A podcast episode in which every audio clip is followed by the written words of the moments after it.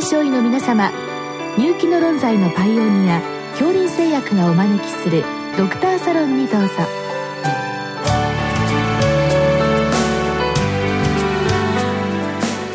今日はお客様に日本大学耳鼻咽喉統計部外科学准教授松崎博文さんをお招きしております。サロンドクターは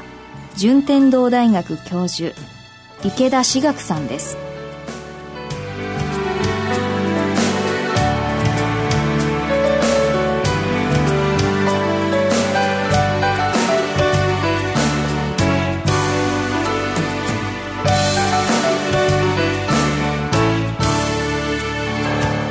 松崎先生よろしくお願いいたします。よろしくお願いいたします。えっと、本日は、えー、乳幼児の火星クループについてというご質問なんですけれども、ちょっと私不勉強でわからないんですけど、クループって一体何を指すんでしょうか？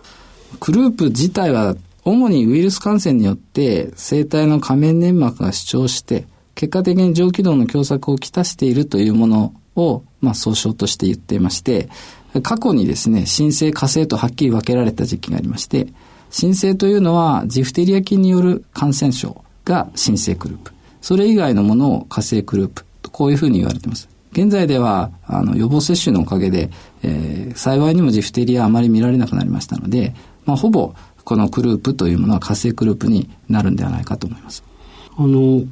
ジフテリアで起こるグループの症状と、まあ、火星のグループというのは何か症状が違うんでしょうか？まあ、症状自体はですね、あの、クループ症候群共通したものがあります。で、やっぱり主にはですね、あの、上気道の狭窄によって引き起こされる特徴的な犬がこう大きな声で鳴くような高い声の腱培用外装と呼ばれるようなケンケンと鳴くような咳ですね。そして結果的にあの上気道狭窄から出てくる吸気性の前面。さらにひどくなりますと陥没呼吸と、こういうような症状が出てきます。当然ウイルス感染であることが多いので、いわゆる風邪用のですね、発熱、咽頭痛というものもバックグラウンドにはあるということになりますが、その最初に申し上げた3つのですね、症状というのが特徴的だと思います。なるほど。で、まあ最近はジフテリアの方はなくなって火星クループが、まあ、クループにということなんですけども、あの、ウイルス感染でございますけど、どんなウイルスなんでしょうか？一番多くですね、鼻咽腔から検出されるのは、あの、3分の2の患者さんでパラインフルエンザウイルスと言われております。また他にはですね、えー、RS ウイルス、アデノウイルス、インフルエンザウイルスと、まあ、よくある上気道の感染を起こすウイルスが検出されるということですが、圧倒的に多いのはパラインフルエンザウイルスと言われています。ということはやはり、あの、冬場に多いということですか？そうですね。後発が、これが割と傾向がはっきりとしておりまして、えー、不思議とこの冬場に多いと。特に乾燥して寒い時期に多いということで、えー、知られております。なるほど。まあ、原因がウイルスだということですけども、先ほど、まあ、症状も、まあ、えっ、ー、と、軽いうちから、まあ、重くなるわけなんですけども、治療法は、その、ステージって言いますか、軽症時と重症時と変わってくるんでしょうか、治療はですね、やはり患者さん、特にこのお子様が多いもんですから、えー、その状態に応じて治療を決めているということです。あのー、古典的にはウエストリーの、あのー、症状スコアというものがあって、それに従って行われるというようなことも聖書にはあるんですけれども、実際には患者さんのその実際の苦しさ、こういったもので決めているっていうところがあります。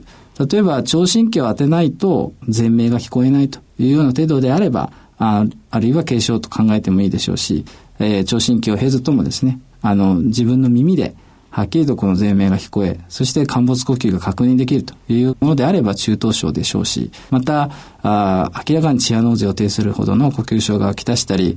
かなり興奮しているような状況であれば重症と考えていいんじゃないかと思います。で、この軽症、中等症、重症に応じて、まあ、様々な治療がなされるんですけれども、まあ、治療の基本はやはりウイルス感染なので対症療法になりますから、あ過失、それから必要あれば酸素投与ということになります。また、あの、先ほど申し上げましたように、上気道の狭窄が起こってるわけなので、この狭窄を解除したいと、粘膜の浮腫を解除したいということから、ボスミンや、あるいはあステロイドを混ぜた吸入薬、こういったものをですね、ネブライザーというふうに言いますが、液体にしてですね、そういったものを吸入していただくという形をとったりします。またさらに必要であれば、デカドロンとよく言われるような飲み薬、あるいは点滴、こういったものをですね、投与して、えー、効果を見るという形になります。あの、外科的な治療っていうのは必要な例はあるんでしょうか？えー、まあ、この疾患はですね、ある程度後発が決まっておりまして、多くのこの患者さんというのは、生後6ヶ月から3歳ぐらいに起こってくるものです。まあ、従いまして、あの、外科的という時にですね、何をするかというと、上気道の狭窄の解除になりますので、気道確保が結局理由になると思いますが、気道確保の方法には、保存的な、いわゆる気管相関、それから気管切開術というのがあります。で、お子様にあの気管切開をするというよりかは、どちらかというと保存的に気管相関するという方が、まあ、その後のその装部の問題であるとか感染の問題を考えるとですね、侵襲も大きいので、えー、気管相関を使っているということが多いんじゃないでしょうか。なるほど。で、あの、先ほども、あの、お子さんの病気なので、やはり先生方、耳鼻科の先生に受診する場合と、小児科の先生に受診する場合ってあると思うんですけども、あの、診断はどのようにされるんでしょうか？やはりあの、この疾患はですね、特徴的な先ほど申し上げた腱板用外装、それから陥没呼吸、さらにあの、吸気性全明というこの3つですね。こういった症状が診断につながっていきますので、まず症状からお考えになるのがいいと思うんですね。で、小児科の先生は特にそうした症状、それから聴診所見、それから指針理学所見で、あの、ほぼ診断ができると思います。まあ、我々耳鼻咽喉科医になりますと、さらに、あの、実際のその生体レベルでの問題、特に生体の裏面から正門下と言われる狭い場所ですね。この部位があ腫れていることを確認するということのために、口頭鏡であるとか、口頭ファイバーというような検査をあ追加することもあります。特徴的に見えるのは、通常の口頭鏡や口頭ファイバーでは、生体の裏面というのを観察するのは非常に難しいんですけれども、えー、こうした疾患をきたしているお子さんであれば、生体の裏面が腫れております。特に発石しておりますので、上から覗き下ろすだけでも、その生体の仮面が赤く腫れて観察できるというのが特徴になります。しかし、注意しなきゃいけない点があります。えー、患者さんが重症な状態の時はですね、興奮をさせると、あるいは泣かせてしまったりすると、余計にチアノーゼが進んだり、呼吸障害が進みますので、そういった状況の時には、口頭ファイバー避けるべきだと思います。なるほど。かえって悪化するわけですね。で、やっぱり小さなお子さんのファイバーっていうと、そのファイバー自体がすごく小さいものなんでしょうか？そうですね。あの、最近では3ミリ未満のですね、細径のファイバースコープがありますので、こういったものをあ警備的に、いわゆる鼻の方から入れて、え喉を覗き下ろすということは、あある程度の施設であれば、耳鼻咽喉科の施設であれば有してるんじゃないでしょうか。なるほど。やはりかなり特殊なものになるわけですね。それと、あと、ネブライザーとかお話が出たんですけれども、治療法として全身投与するようなお薬はございますか、はい、全身投与ではですね、やはりあの、デカドロンですね。えー、こちらの方は、我々の方はお子様に出す場合は、内服でやる場合はですね、デカトロンエリキシルというシロップ剤がありますので、こちらの方を飲んでいただいています。また、あの、錠剤もありますので、まあ、錠剤が飲める方であれば錠剤ということもありますが、シロップが飲めればシロップがいいんじゃないでしょうか。また、あの、全身投与法には、あの、重篤化している場合は、注射剤で、やはり同じくデカドロンを使うと。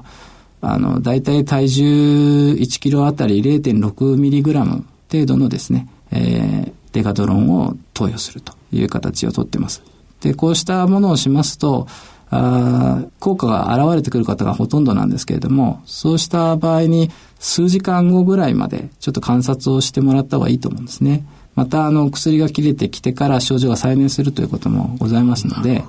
やっぱりあの、可能であれば、あの、クリニックの方でですね、あの、傾向にせよ、注射剤にせよですね、あの、投与後、えー、改善が見られても、多少はちょっと待っていただいて、ちょっと見ていただいた方がいいかと思います。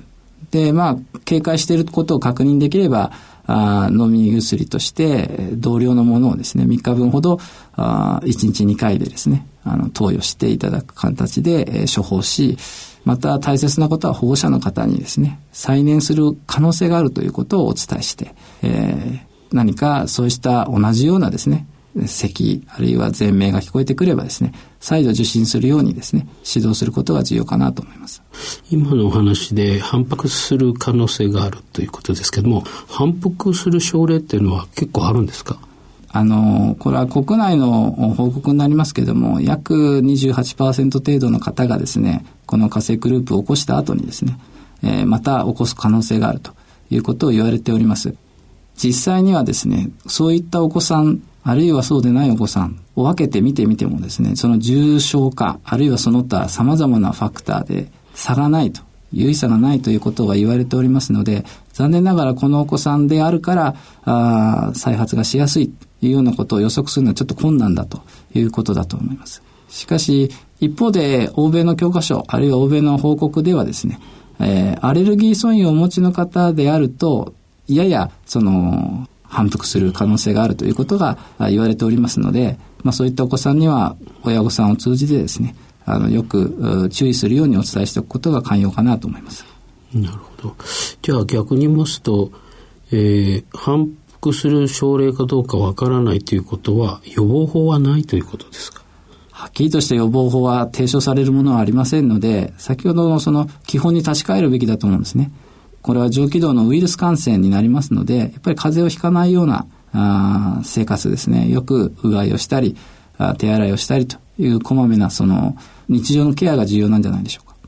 それと、まあ、ちょっと変な目安ですけども、こういう状態になったらすぐあの受診して治療を受けなさいっていう、そういった指導もされるんでしょうか？やっぱり声帯仮面が腫れてくるとですね、やっぱりある種の佐世、声がかすれてくると思うんですね。風邪をひいたから必ず皆さんが佐世を起こすわけではありませんが、ああいう特殊な咳とともに声がかすれてきているというようなこと、そして、あのヒューヒューゼーゼーというような症状があれば、あ急いで病院に来るようにお伝えしておくことが重要じゃないでしょうか。なるほど。まあ逆にご両親も一遍その子供さんがそういう状態になれば、まあある程度、まあ注意していくということなんでしょうか。おそらくあの、親御さんもかなり肝を冷やすと思いますので、実際にそうしたあの、経験があればですね、また疑ってかかることは容易だと思います。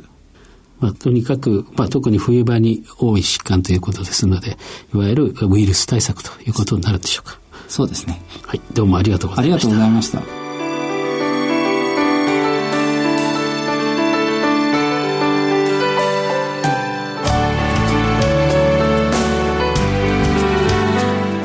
今日のお客様は日本大学耳鼻咽喉統計部外科学准教授松崎博文さん。サロンドクターは順天堂大学教授